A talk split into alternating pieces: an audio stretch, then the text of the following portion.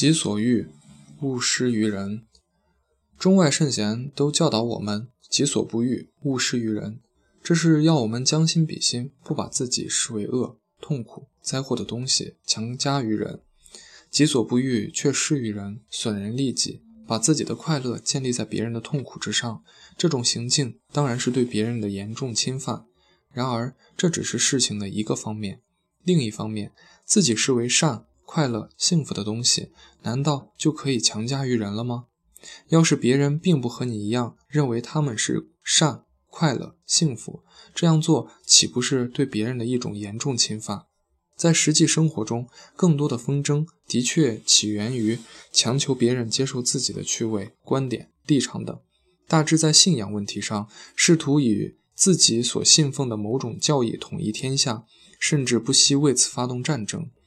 小智在思维方式上，在生活习惯上，在艺术欣赏上，在文学批评上，人们很容易以自己自己所视为是，斥责别人所视为非。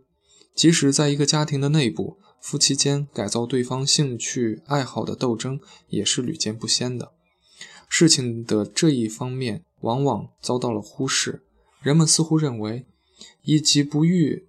以己不欲施于人是明显的恶，出发点就是害人；以己所欲施于人的动机却是好的，是为了助人、救人、造福于人。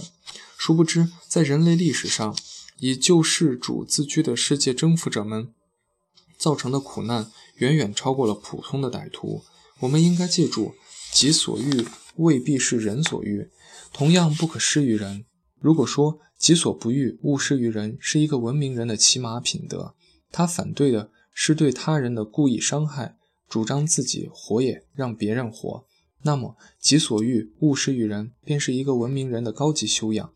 他尊重的是他人的独立人格和精神自由，进而提倡自己按自己的方式活，也让别人按别人的方式活。